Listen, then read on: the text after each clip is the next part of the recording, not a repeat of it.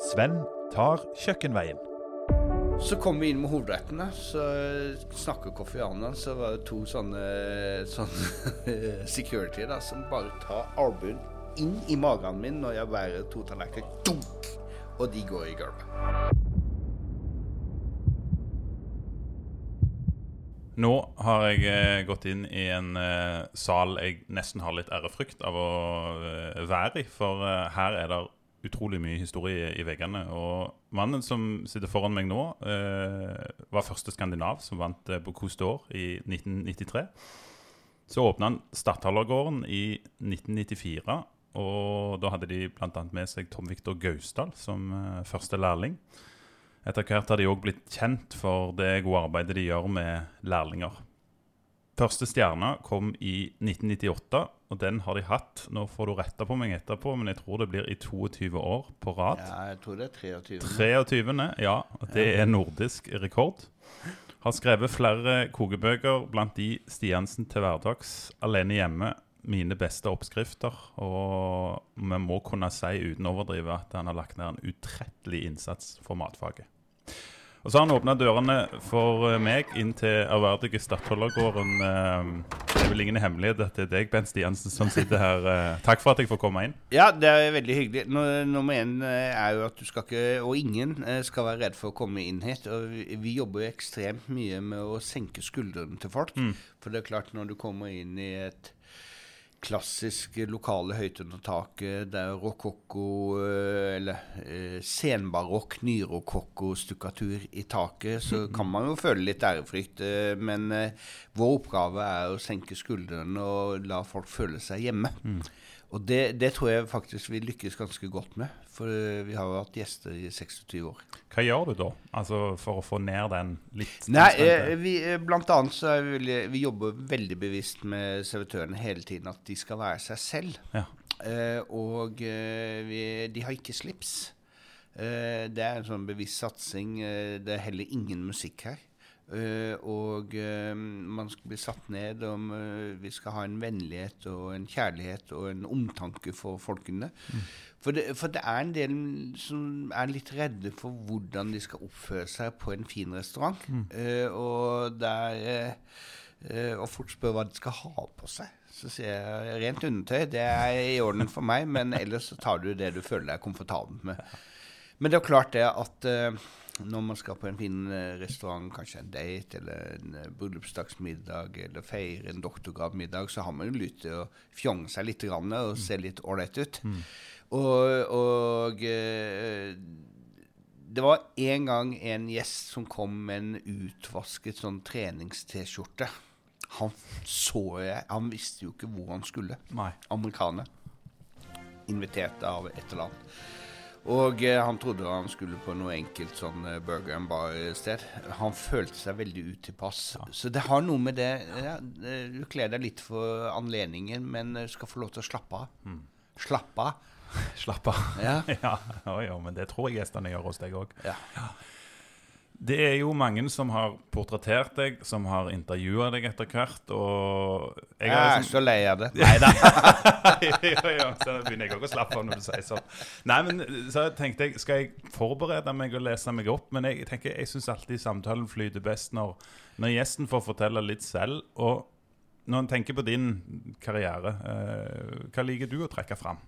Hva syns du er kjekt å fortelle om? Eh, nei, det er jo gleden det å glede andre. Og, og få noe gjort og, og ha en, en familie rundt seg. Altså familie, storfamilien, restaurantfamilien.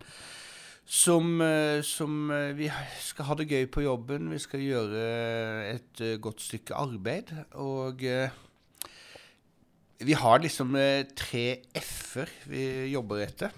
Eh, det er jo så viktig og så fint å ha verdier. Jeg driter i verdiene. Men det jeg sier, det er det at vi skal ha fornøyde gjester. Vi skal ha et fornøyd personale, og vi skal ha en fornuftig økonomi. Og hvis vi klarer å, å levere på de tre f-ene, så er jeg veldig fornøyd. Er det noe du har funnet på, eller noe du har lært? Nei, dette har jeg funnet på sjøl, Ja. og jeg har tenkt å patentere det. Så har du en annen ting jeg har eh, lært du har sagt, det er at maten skal eh, Maten dere serverer, den skal du like. Altså, du Ja. må like maten. Ja, og det er utrolig viktig. Eh, det er det at vi serverer ingenting på Statoil-gården som jeg ikke liker. Eh, og i det så mener jeg at jeg vil gjerne overraskes. Og, og eh, vi har en veldig flat struktur. Det er ikke jeg som skriver alle menyene, eller skriver knapt en meny. Det er, er folk under meg som eh, det jeg delegerer helt bevisst til for å skape en innovasjon og en kreativitet i hele gruppa. Eh, og så kommer det med forslag, og så diskuterer vi litt. Og så har vi hver femte onsdag så skifter vi alle rettene på alle menyene. Og eh, da har vi en eh, menypresentasjon klokka fem. Og går, eh, så smaker vi maten opp mot vin, og, og så gjør vi noen små justeringer. Hvis, det- og hvis det er noe som Nei, dette går ikke. Der går grensen. Så, så har jeg vetorett.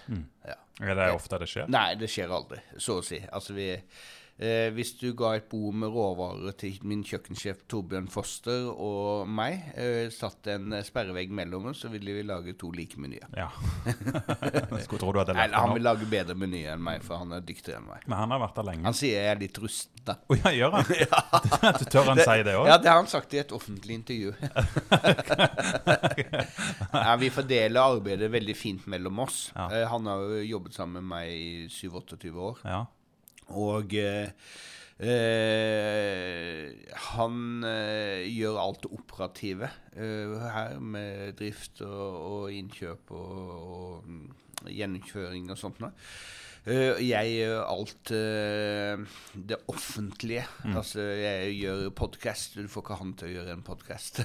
han vet knapt hva ordet er. Eh, den der offentligheten som er veldig viktig i topprestaurantfaget, vil han ikke ha noe med å gjøre. Og det gjør at jeg kan frigjøre tid til å gjøre det. Jeg hadde spart det spørsmålet til seinere, men uh, da kan vi ta det nå. Altså offentlighetens lys. Du, du har jo vært en del der, og du er jo etter hvert en, en profilert person. Uh, Ja. Hvordan syns du det er? Altså, Nei, det har jeg ikke noe problem med når så lenge jeg holder meg innenfor min eh, litt eh, eh, litt liberale ytterpunktet mm. eh, som har med mat å gjøre, matkultur og eh, matinspirasjon. For matformidling, ikke minst. Eh, jeg forsøker ikke å uttale meg så fryktelig mye om ting jeg ikke har peiling på. Generelt et godt råd, er det ikke det? Eh, Ja, men f.eks. la oss si at uh, mat og helse uh, liksom, Jeg vet at, uh, at ingefær er godt for leddene og sånt noe. Ja, eh, hvitløk er bra for helsa. Apple a day keeps the doctor away. Jo, jeg kan si en del sånne floskler, men jeg kan ikke ha de konkrete bevisene for hvorfor ingefær er bra for leddene. Det får noen andre som kan det, uttale seg om. Tilbake til, til Torbjørn. og til, Du har hatt en uh, gjeng her som har vært med deg lenge. Ja, og det jobber vi veldig bevisst med. At um, uh, vi, har, vi ønsker forutsigbarhet. Og, og tilrettelegge arbeidet slik at folk kan ha et liv utenom.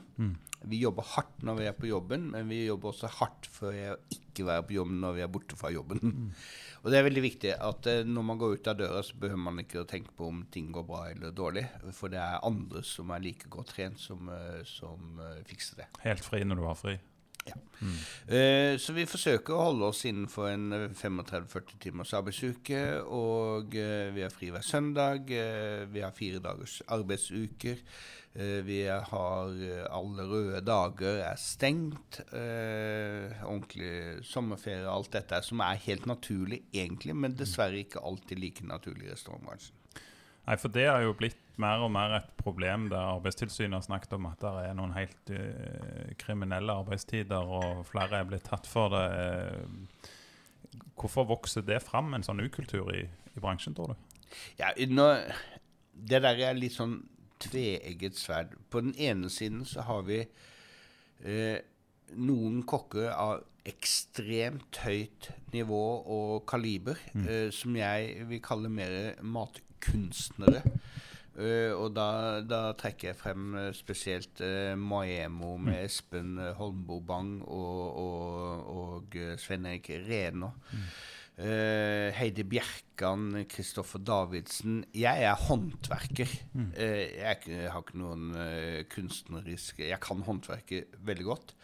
Jeg kan lage skikkelig gode sauser, og det kan gi opplevelser for folk. Men de har en annen dimens dimensjon, så de går all in. Så det er hele livet deres er den presentasjonen som skjer gjennom tallerkenen. Eh, og eh, det krever litt tid. Det krever enormt mye press av dem selv. Eh, men så, så detter det over i organisasjonen, som noen gang kan føre at det blir litt eh, ekstra jobb, fordi at engasjementet er så stort. Vi har jobbet bevisst med at vi ønsker en superprofesjonell eh, tilnærmelse til dette. er At vi leverer 100% eller 95% hele tiden uansett. Og har en forutsigbarhet til, eh, til, for folka våre og gjestene våre.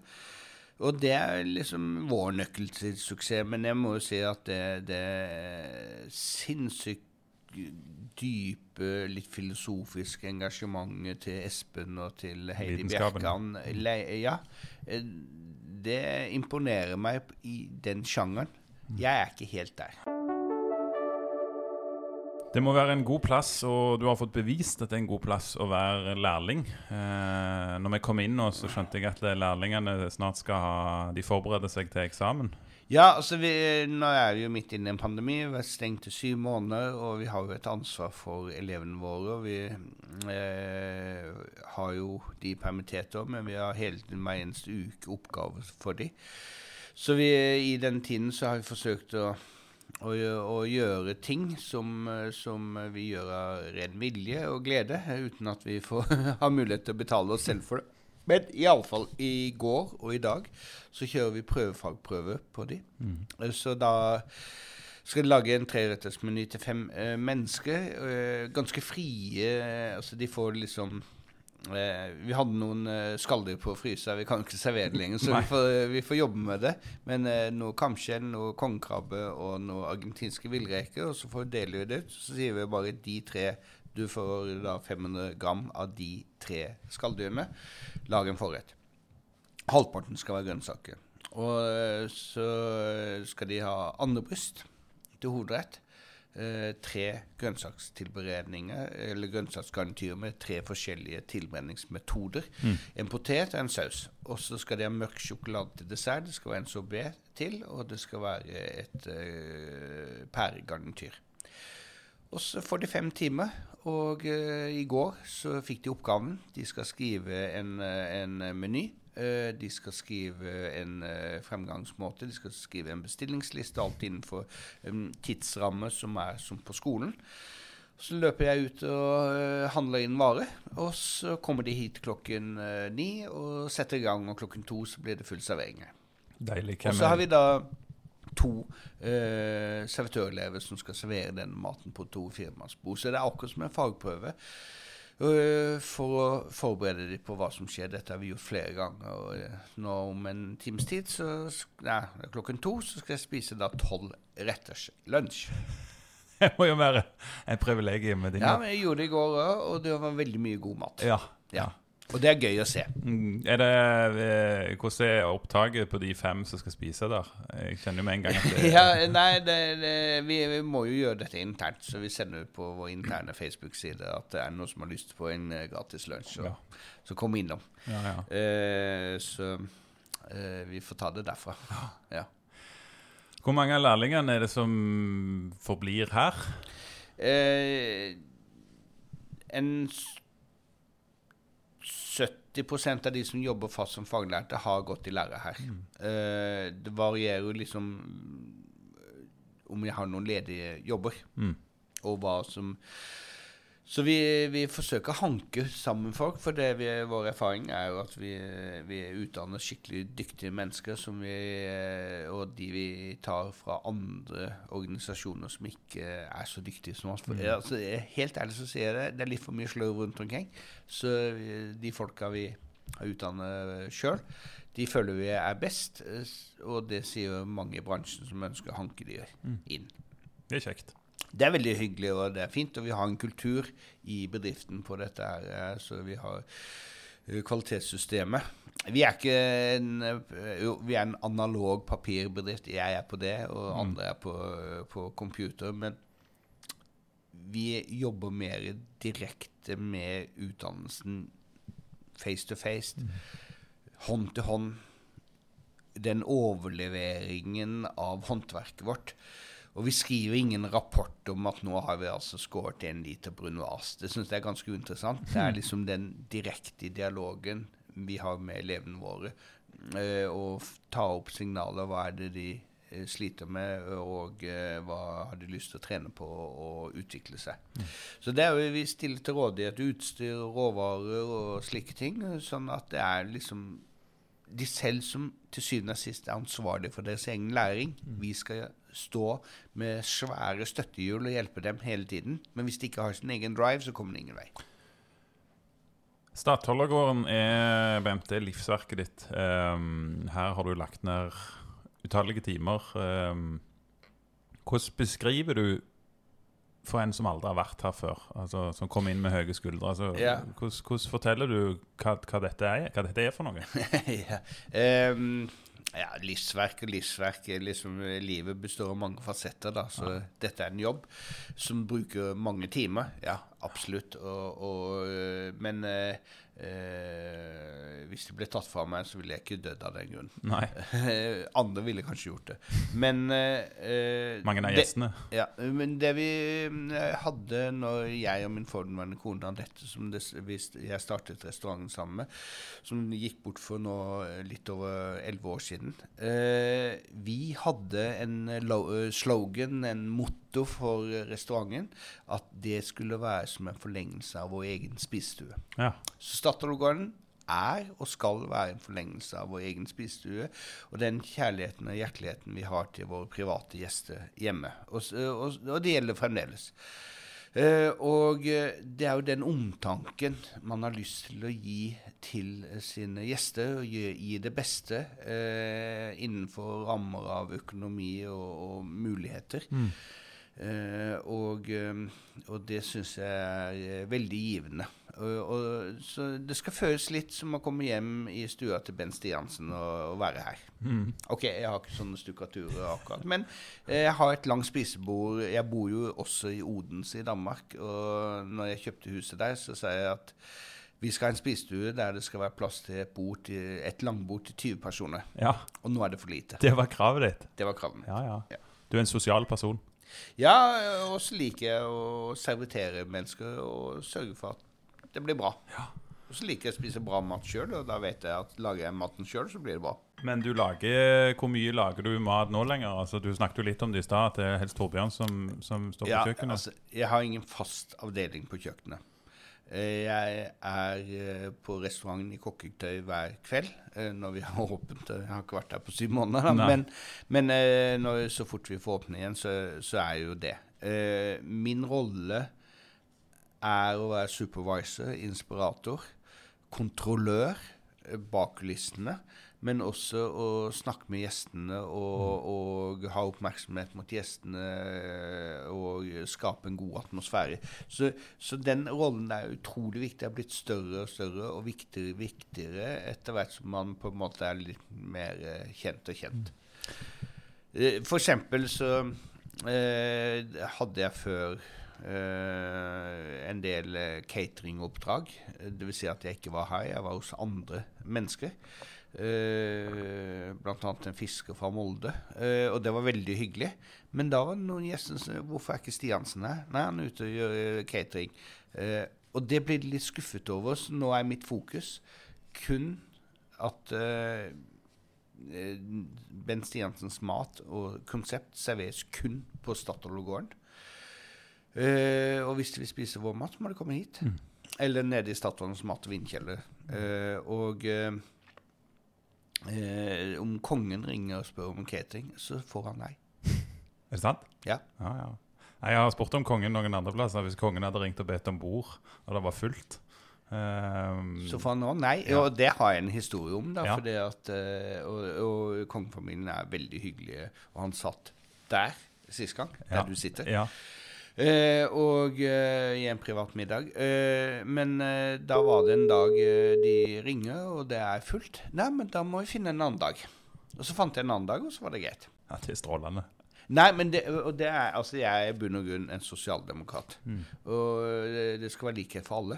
Eh, og det er veldig, veldig viktig at eh, om du kommer som student med studielån og virkelig har lyst til å slå på stortromma med små penger, så skal du ha like stor opplevelse som eh, den som har telt en milliard på børsen. Eh, vi skal ikke gjøre noe forskjell. Det kaller jeg kongens nei. ja, det kan man. Eh, eh, når, når um, eh, Hva heter han? Han heter Erik, han som lagde 'Kongens nei'. Ja, ja. Erik Poppe. ja stemmer det. Ja. Og han eh, var gjest her i motsatt enden, i det blå rommet. Eh, Og det var dagen etter at jeg hadde sett 'Kongens nei', en fantastisk film. Så slår han på ryggen og sier at 'du gjorde dagen min i går'. For det er en film alle bør se. Ja, absolutt. Ja. Den handler ikke om Stiansen som sier nei til kongen. Jeg tror bare vi kan si det sånn. Ja. Men det er viktig å forstå historien, og vi har jo masse historie her. Ja. Ja, fortell litt om det, om det bygget her. Ja, nå sitter vi jo da Altså, Statoil-gården ble bygd i eh, 1640. Ja. Eh, når eh, det var en svær bybrann i eh, Kristian... Eller da Gamle Oslo. Ja. Som eh, var da Gamle Oslo, som ligger på den andre siden av Operaen i dag. Og eh, i 18, nei, 1623. Og så, så kom Kristian Kvart eh, eh, og, til Oslo, og så gikk han oppe ved det som nå er Kristianiatorget, altså på baksiden av Akershus festning, og så slang han sin hanske og sa her skal byen ligge. Og, og det skulle bygges en ny, moderne by som hadde kvadratur, dvs. Si at rette, firkantede gater, og det skulle være bygget i mur, og det skulle være eh, lett å forsvare og lett å forsvare mot brann. Og, og sånn ble kvadraturen til. og Man har jo også kvadratur i Kristiansand, som, Kristian 4. Eh, organiserte. Eh, Og han var jo en, eh, en byggherre av dimensjoner. Eh, han klarte jo å bygge, bruke hele Norges sølvarsenal og Danmarks gullarsenal. Og har lagd flotte monumenter over seg selv, men Danmark har jo vært blakk siden. Så heldigvis fant vi noe olje. Eh, men så 1640 så ble det bygget da til en myntmester, Peter Gryne. Han fikk ansvaret for å prege da mynter for hele Norge. Før så hadde det vært tre myntmesterembeter i Norge. Så mye av det sølvet som ble utvinnet ved Kongsvei, kom inn hit og ble til sølvmynter og ble sendt til Danmark for å bygge slott. Eh, han bodde der en stund, uh, og vi, når vi åpnet restaurantene, så kom da en rett nedadstigende uh, etterkommer etter Gryne, som bor ja, Nå lever han ikke lenger, men han bodde langs Oslofjorden ved Ekebergskrenten i et hus der. Og han kom var med på åpningen, så han var, hadde direkte linje fra Ah, ja. Peter Gryner. Eh, og på veggen her så utenfor så står det Peter Gyner i smijern. Så det er noe historikken, og så har vi en sånn fantastisk stukkatur uh, bygd etter at Tordenskiold var her. Og uh, det er i Kleopatra-rommet, som forestiller Kleopatras dramatiske død. Bygd ca. 1760 av eh, tyske stukkatører eh, til en familie som heter Carl Meyer-familien, som var store innenfor eh, for, eh, vår eneste eksportartikkel, bortsett fra fisk, som var tømmer. Og de eier eh, store eiendommer i Østfold. Eh, da hadde de en av de største husene, som var Statoil-gården, og lagde fantastisk festsal, som er Kleopatra-salen, og som ble restaurert i 1980, fra 1987 til eh, 89, eh, for det etter en brann andre juledag i 1986. Det var en restauratør som sleit. Eh, Ikke grunnet eh, korona, men noe annet. Og han eh, tente fyr på peisen, som ikke er der. Eh, og det brant. Eh, Statoil-gården brant. Men de klarte å slukke det og restaurere det og tatt ned 27 lag med maling og fått frem de flotte konturene Yes. i Kleopatra-rommet. Uh, og det sies jo at uh, Man kan jo ikke si dette pga. metoo lenger, men altså, brystene til Kleopatra er de vakreste nord for Hamburg. Det er notert. Ja. Jeg tror jeg får sjanse til Så det er noe av historikken vi har. Det har vært uh, serveringsbedrift her siden 1906. Da var det en skøyteløper som heter Aksel Paulsen. Det var han som oppfant dobbel aksel. Ja. Så på Frogner stadion så, så hoppet han uh, på skøyter. Og han, når han var ferdig med det, så startet han serveringsvirksomhet på Statoilgården. som heter Café Anglais, den engelske kafeen. Så ble det en restaurant som het Excellent, og så eh, på 50-tallet så ble det Stadholdergården. Og det var ganske forsoffent på midten av 80-tallet når det sluttet. Karbonadesmørbrød og halvlitere. Dette skal jeg brife med til min venn som driver med kunstløp. Si Ja. at jeg begynner å fortelle. Det var jo en, en litt av en, en historie, Bent. Det, Ja, jeg, det går litt på automatikk når jeg snakker om det. jo, jo, men kan, kan alle ansatte historien like godt som deg? At du, Eh, ja, de kan den godt. Ja. Eh, og det er jo også Vi er eh, også en historieformidler og for, historieforteller, så det, Mm. det er mange som er for første gang som har lyst til å vite liksom, hvorfor er det så flott her. ja, ja, ja. Så det er den tredje dimensjonen vi har å selge på. Mat, vin, service. Det var tre, men den fjerde er jo historien vår, interiøret vårt, som skaper den stemningen vi har. Og vi selger ikke mat, vi selger ikke vin, vi selger opplevelse. Hei! Heidi fra nettbutikken vinskap.no her. Vi kan ganske mye om vin og enda mer om tilbehøret. Derfor har vi laget en egen nettbutikk for oss som har vin som lidenskap. På vinskap.no har vi samlet over 200 ulike glass fra kjente merkevarer som Salto og Riedel. Du finner vinåpnere, luktesett, kåravin, vinhyller og mer enn 50 forskjellige vinskap i ulike størrelser. Vi har fri frakt, daglige utsendinger fra Norge og en kundeklubb med gode tilbud. Besøk vinskap.no i dag. Vi har ikke vært innom vin, og skal ikke snakke lenge om det, men eh, hva slags filosofi har du rundt det? Altså utvelgelsen av? Jeg, jeg, altså, nå drikker jeg, jeg er en av Norges største vinkjeller og drikker én flaske vin i måneden. Ja. Men jeg har jo syv vinkelnere, og vi utdanner hele tiden nye vinkelnere som er en del av servitørprosjektet vårt. For det er veldig viktig å ha kunnskap om dette, og, og det er et fag som er nesten like stor som mat. Eh, sånn at eh, det er jo Altså, du blir aldri utlært i dette her. Men jeg har en veldig enkel eh, filosofi når det gjelder eh, spesielt hvitvin. At en god polynym monarché går til alt. Ferdig. Jeg er ikke helt uenig i det, altså. Men, men det er ganske interessant, eh, er at regional kvalitetsvin passer til den beste maten. Altså kvalitet går til den meste maten. Så, eh, det, og det ser man ofte i Frankrike og sånt at man kan eh, komme til eh, syd for, for restauranten eh, La Pyramide eh, i Vienne syd for Lyon, eh, som ligger i starten av Côte Rôtie. Eh, Condrieu er en hvitvin. En liten eh, verdens minste appellasjon. Eh, men eh, den serverer de da gjerne til asparges eller hva som de har på menyen. For det er lokalt, og det funker. Og det kan ta, det er som du sier, det går til nesten alt. Eller Ja, så alt. kvalitetsvin skal du ikke være redd for å kjøpe. Det er når du kjøper dårlig kvalitet at det blir store skjæringer med maten. Parer dere alltid vin mot mat, eller mat mot vin, eller Nei, vi, vi, vi har et samarbeid mellom vår hovedsommelige Daniel Ness og kjøkkensjefen. Altså, jeg nå har øh, gjort noen gode kjøp med det og det. Eh, kan vi lage en rett som har litt grønne toner og går bra mot Sauvignon Blanc f.eks.? Uh, så det er viktig at vi har en eh, vinmeny som passer mot maten. Ja. Og gjerne Vi har jo flere menyer. Vi har en stormeny som heter en smaksmeny, som er tolv retter.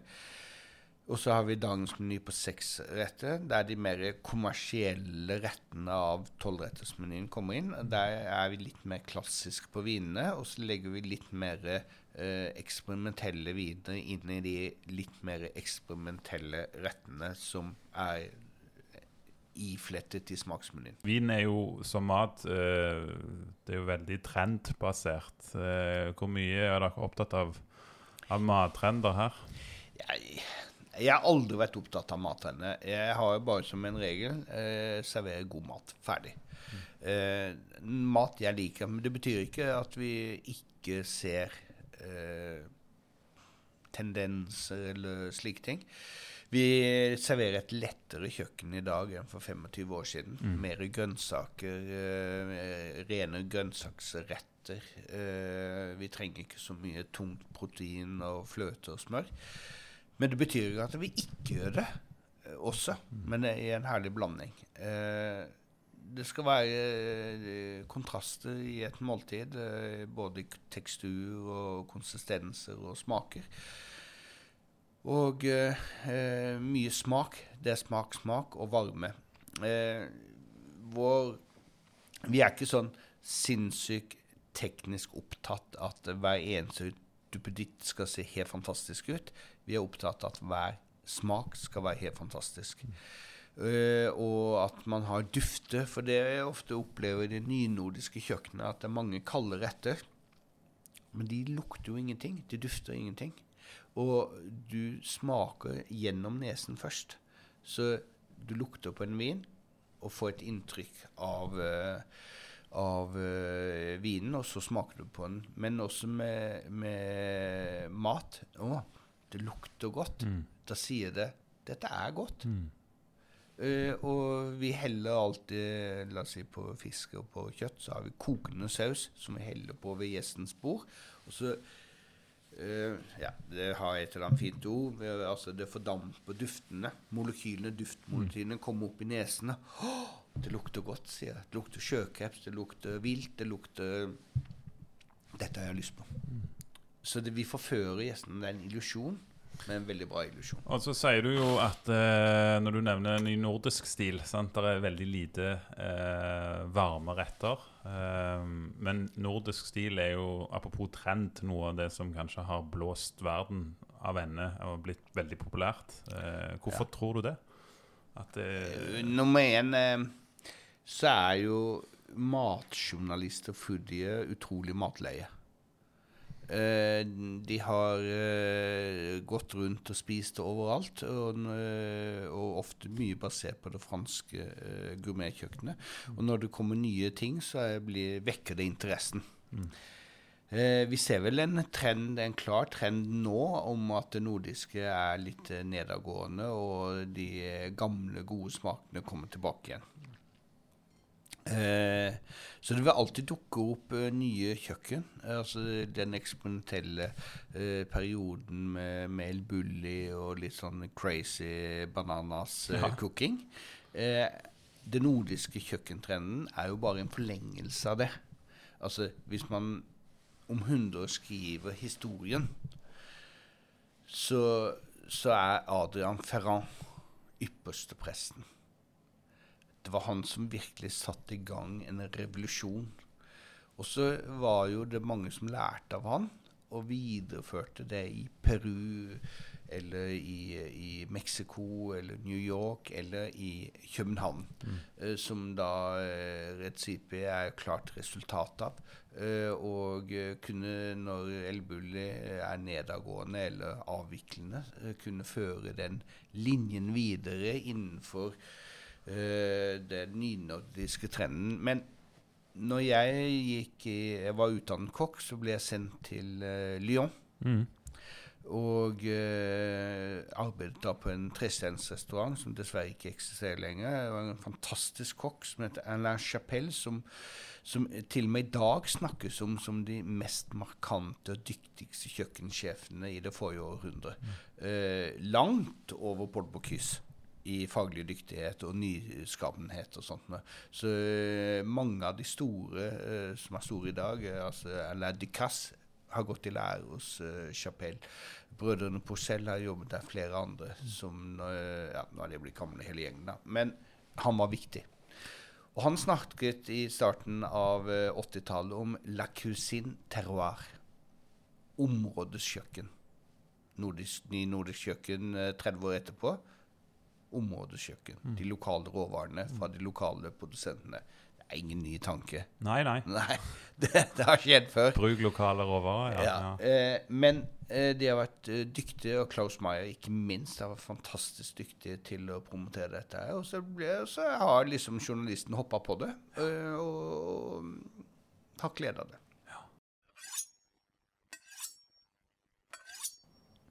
Hvordan var det i, i Frankrike? Det er jo mange sagnomsuste historier med å jobbe på det som tilsynelatende er store, suksessfulle restauranter, men at det er ganske hardt. Ja, det, det var beinhardt. Det var lange dager, store dager, og alle var livredde sjefen. Altså, man har eh, spesielt Østerrike, Sveits, Tyskland, Frankrike en sånn en hersketeknikk eh, der eh, den franske eh, keiseren, eh, presidenten, er på toppen og tråkker ned på alle andre.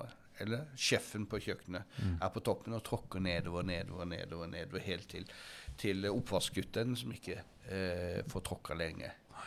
Det er veldig synd. Det er i ferd med å forandre seg. Jeg, jeg, har, jeg er mye mer tilhenger av en flat uh, ledelsesstruktur, en sosialdemokratisk, der vi alle er mer eller mindre Eller ikke alle vet hvem som har hovedansvaret og er sjefen, men det er rom for alle å delta i diskusjonen, og man skal være trygg. Og jeg, jeg har alltid jobbet for å skape en forutsigbarhet og trygghet for folk, for det skaper kreativitet og innovasjon og medvirkning. Hvis man ikke kan heve stemmen eller si noe, så dreper vel det det meste av, Ja, av så, så det har vi alltid hatt som en veldig viktig forutsetning. Og gjør tingene mye enklere for meg. Du har vært flink, i hvert fall for eh, Selv om jeg ikke liker å kalle meg selv journalist i denne rollen, så, så er jeg jo det. Eh, du har vært flink til å komme med sitater. En ting jeg noterte meg i en kokebok jeg har lest. Der sier du bl.a. at uh, trykkplater er djevelens håndverk. Altså uh, Har jeg sagt det? Ja. Det Ja, ja, ja, sånne trykkplater. sånne Ja, for, for all del. Det er jo et helvete.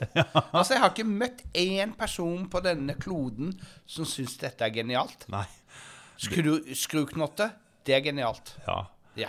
Det, men det er jo i alle norske hjem. Altså Nå snakker vi om, om platetopp, der du Ja. må, må trykke opp. Og, Helt helvete. Ja, det er ingen kokker som bruker dette. Nei. Nei. Det er fullstendig håpløst. Så jeg, jeg har jo hus eh, mange steder rundt omkring i verden. Ja. Jeg har bygd nytt hus i Frankrike, og der var jeg liksom utrolig bevisst på at eh, jeg skulle ha Mile. Og uh, dette er ikke noe reklame. Mile er jo flotte produkter. Ja, og det skal være, så løper jeg rundt for å finne den platen med skruknott. Ja. Og det fikk jeg. Ja, ja. Og det funker. Eh, nå, nå har det jo blitt litt bedre der, men det er jo koker du opp eh, Er du litt grann, eh, svett på fingeren, så funker det ikke. Nei, det er bare kaos. Altså. Brytere, knotter, ja. manuelle, analoge ting. Jeg kjenner jeg skal ikke pirke mer borti den. Eh, og så en, en annen ting. Eh, det var altså at eh, En er ofte redd for mesterkokker og liksom at ja, en må gjøre alt så fint, men at det er en myte. Men så sa du at margarin det gjør du ikke til hunden din engang. Det òg noterte jeg meg. Ja, men, eh, men det irriterer meg, og, og Mills, eh, eller Norske Margarinfabrikker, har jo omtrent saksøkt meg for dette. Og jeg ble innkalt av eh, administrerende direktør eh, for dette utsagnet. Og han var svært indignert over et spesielt sitat over da, at dette er noe min hund ikke engang vil ha. Men det som er grunnlaget, er at den norske margarinindustrien gjennom en hel kultur, eller eh, 100 år Det var jo margarinfabrikker hver eneste by. Og eh, man har vært veldig bevisst på å li, eh, å utligne at margarin er identisk med smør i markedsføringen sin. Og folk tror jo det at margarin er det samme som smør, og det er det altså ikke. Eh, og eh, det har vært en stor forbedring av margarin for all del. Men jeg vil at smør skal få lov til å være smør. Og det er paradoks at vi i Norge bruker seks ord på smør, mens margarin er margarin. Og det har noe med markedsføring å gjøre. Du sier ekte smør. ja. Du sier godt smør. Og falsk smør. ja. Eh, Du sier meierismør. Eh, Du sier eh, Ja, altså Du må bruke synonym, ikke synonym, eh, adjektiv for å presisere at det er smør, Ja. som er et naturprodukt, mens eh, eh, margarin er et industrielt fremstilt eh, fettprodukt. Og det er jo ganske lett å bruke smør istedenfor margarin, tenker jeg. Det er jo ikke den største omveien. Nei. øh, så, øh, så og fra gammelt av så har man jo sett at det har vært ikke spesielt bra mye av de øh, herdede fettstoffene som har vært brukt i margarin. Hvordan har det vært å type gjøre eh, Nå trenger vi ikke nevne annonsørenes navn, men altså hvis du har vært med på kampanjer eller Ja. TV-ting eller sånn i forhold til den jobben du gjør her, altså hvordan eh, Ja, det er veldig interessant, øh, og det er vel ingen hemmelighet å si at jeg jobber mye for Rema 1000. Nei. Eh, og det har jeg hatt stor glede av, eh, fordi at er, de sitter på sånn 23,2 av, eh, av butikkmarkedet. Mm. Vil si at eh, 25 av Norges befolkning handler sin mat der. Og hvis jeg gjennom min matfaglige kunnskap kan gjøre livene deres litt mer matinteresserte, eh, sunnere, mer økonomisk, formidle, bruke denne plattformen til å formidle god fagkunnskap, så syns jeg det er en utrolig spennende arena å jobbe med. Samtidig som det så jobber jeg mye bak kulissene i Rema. Med å teste produkter og utvikle produkter og, og hjelpe til slik at vi får en høyere kvalitet på uh, lavprisbutikker. Og det er igjen den eh, Det jeg syns er spennende å jobbe med, er jo at eh, eh, og det bunner i en sosialdemokratisk eh, grunntanke, er jo at det er ikke alle som har råd til å kjøpe maten i små spesialbutikker. Jeg, det er veldig gøy innimellom, det gjør jeg også selv. og har stor glede av det. Men eh, til hverdags så, så er det mange som har en presset økonomi, og da er det viktig at eh, man i lavprisbutikker kan få god kvalitetsmat. Og det vil jeg påstå at eh, det serveres absolutt mye, eller selges absolutt mye flott vare. Var den tanken avgjørende for at du sa ja til et sånt prosjekt? Ja, jeg samarbeidet først gjennom Bocuse d'Or i to år, og så nå fra 2016 eh, som, eh, som hovedmatfaglig samarbeidspartner. Og, og, og det er dette med å kunne gå inn i en svær organisasjon og, og forsøke å påvirke noe. Og, eh, og, og jeg føler at jeg er med på det og ser resultatet av det, også med, med internkunnskap. og eh, liksom, Det er masse ting folk ikke vet hva jeg gjør. Eh, blant annet vi har laga 60-70 videoer med produktinformasjon internt for de 4000 menneskene som er ansatt i Rema, eller 6000, jeg husker ikke helt. Og de leser det, eller ser disse filmene, de lærer noe av det og, eh, og eh, kan formidle det videre til kundene. kundene. Så det er veldig, Jeg syns det er kjempespennende og kjempeinspirerende. Og, eh, og det er en, virkelig den største drivkraften i dette.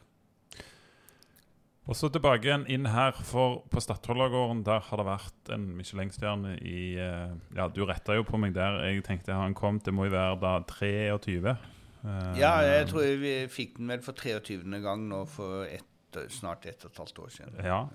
Eh, det må være Det må være noe du er ordentlig stolt av. Ja, jeg er jo veldig stolt av det på vegne av vårt personal som får det til. For vi er jo svært team. Det er jo ikke bare meg selv som gjør dette. her. Eh, det var et stort øyeblikk når vi fikk den for eh, i 98. Da var det jo ikke den der eh, hypen rundt det som det er i dag. Da fikk man liksom En journalist ringte fra DN og jeg har sett at jeg har fått Michelin-stjerne. Ja, det var liksom sånn. Og sånn gikk det i ti år, så er det blitt kjørt til en uh, verdensbegivenhet hver gang det skal deles ut stjerner, og det er kanskje blitt litt for mye av det uh, gode. Men, men eh, det er en promotion av bildekk, men også av restauranter. Ja, ja. Så, så etter hvert som verden er blitt mer og mer matinteresserte, så det blir liksom i dagligveien snakker man om en benchmark, eh, og, eh, som er da et kvalitetstegn. Eh, at det skal være liksom markedsledende. Og jeg tror jo at Michelin er markedsledende når, det gjelder eh, å uttale seg om kvaliteter på restauranter.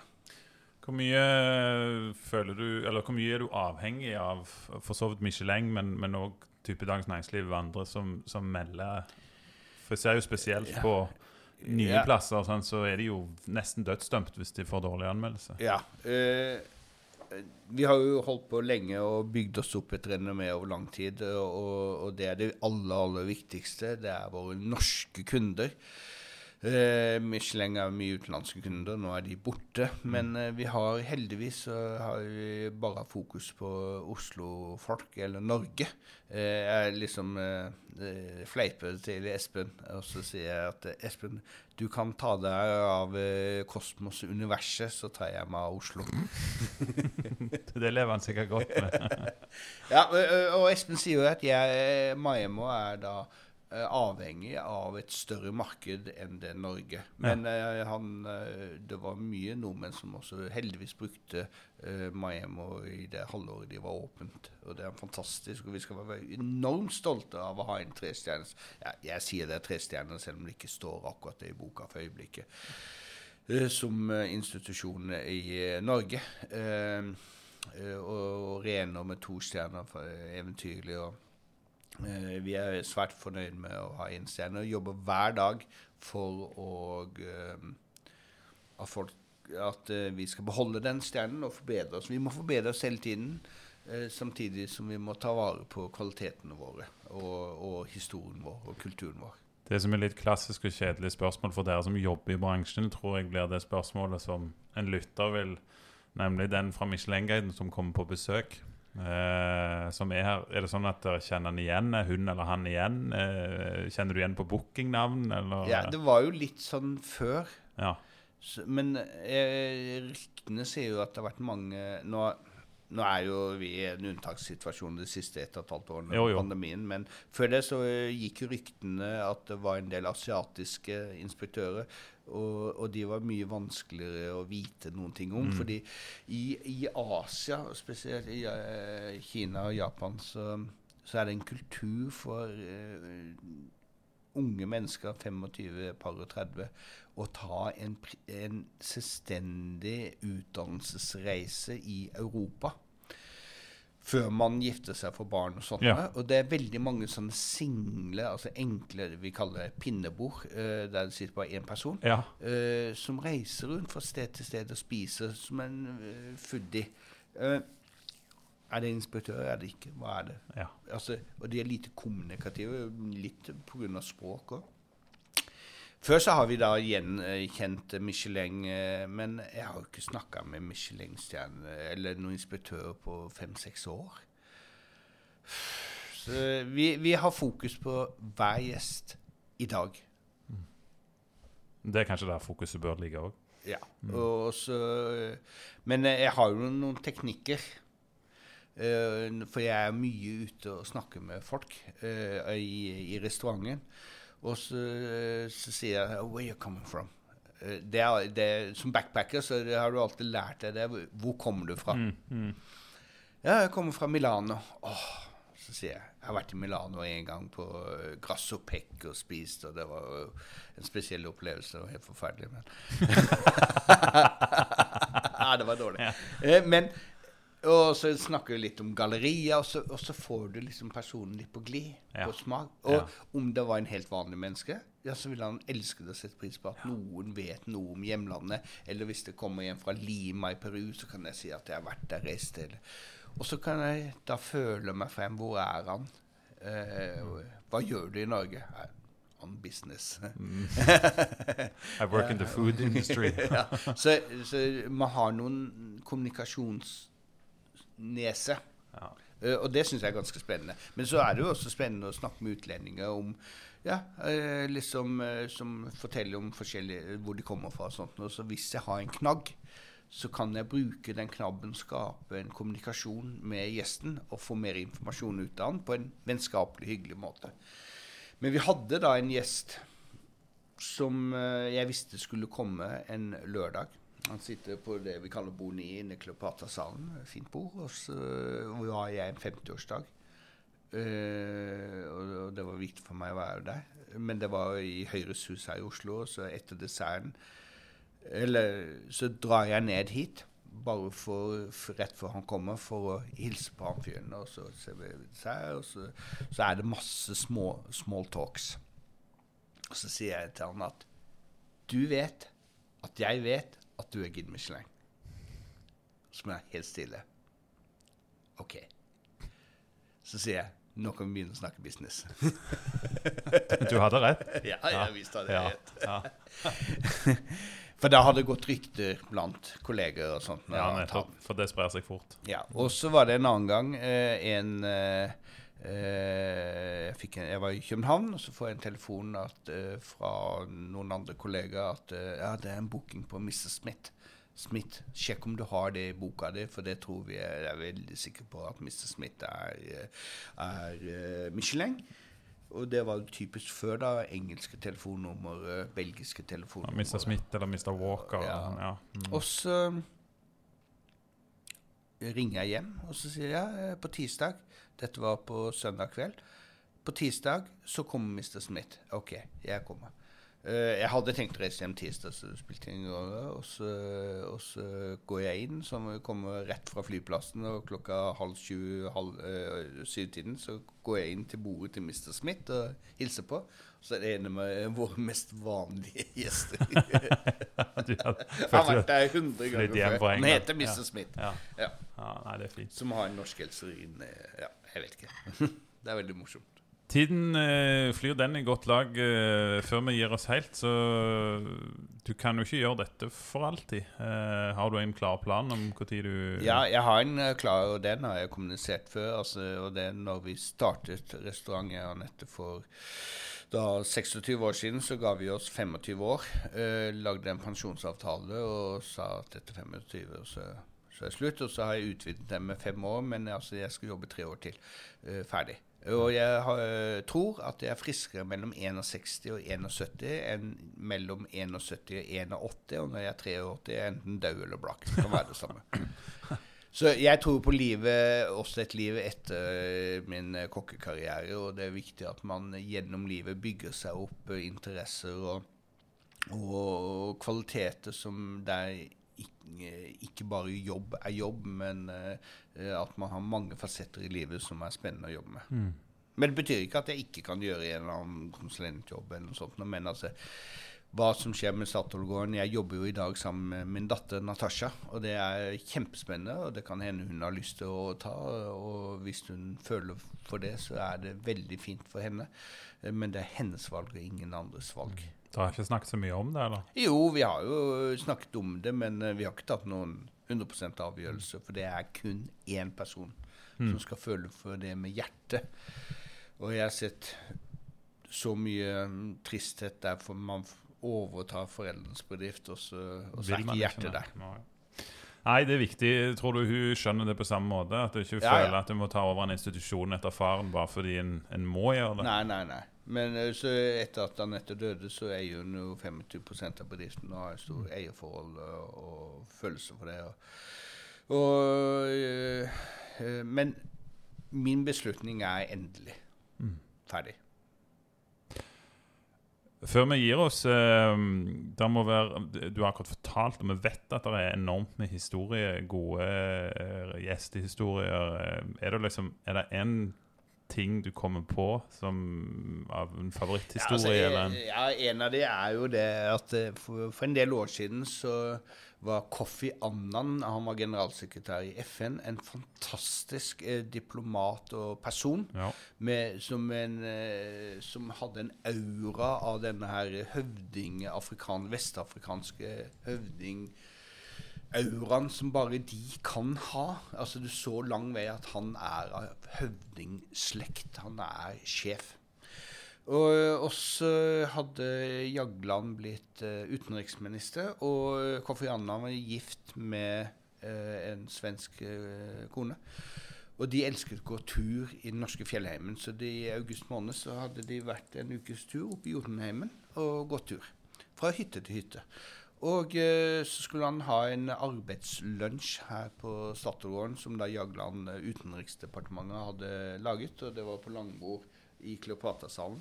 Og det var jo ingen andre gjester, så det var la oss si, det var 14 stykker.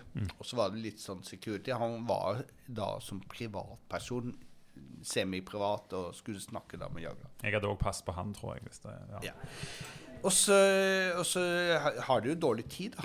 Eh, det, og det vet vi jo. Eh, sånn at eh, vi får beskjed om at her skal det bare ryddes og serveres fortløpende, selv om noen snakker.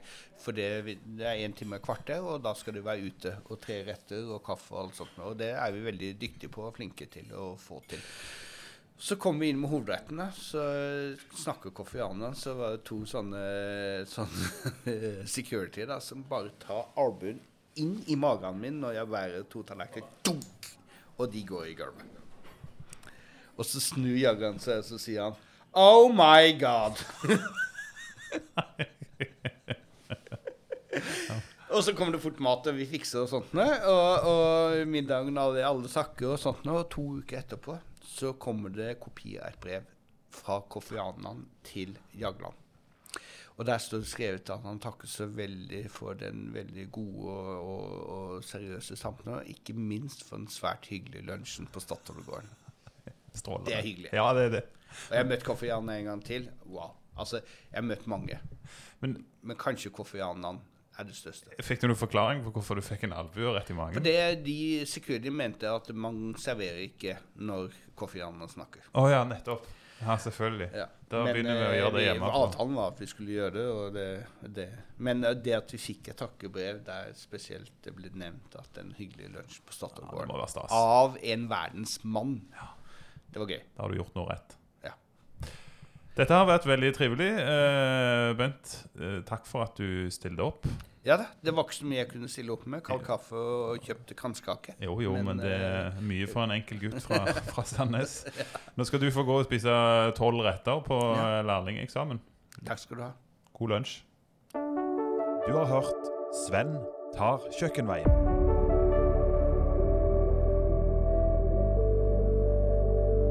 Likte du denne podkasten, kan du trykke abonner i Spotify, på iTunes eller der du hører podkast.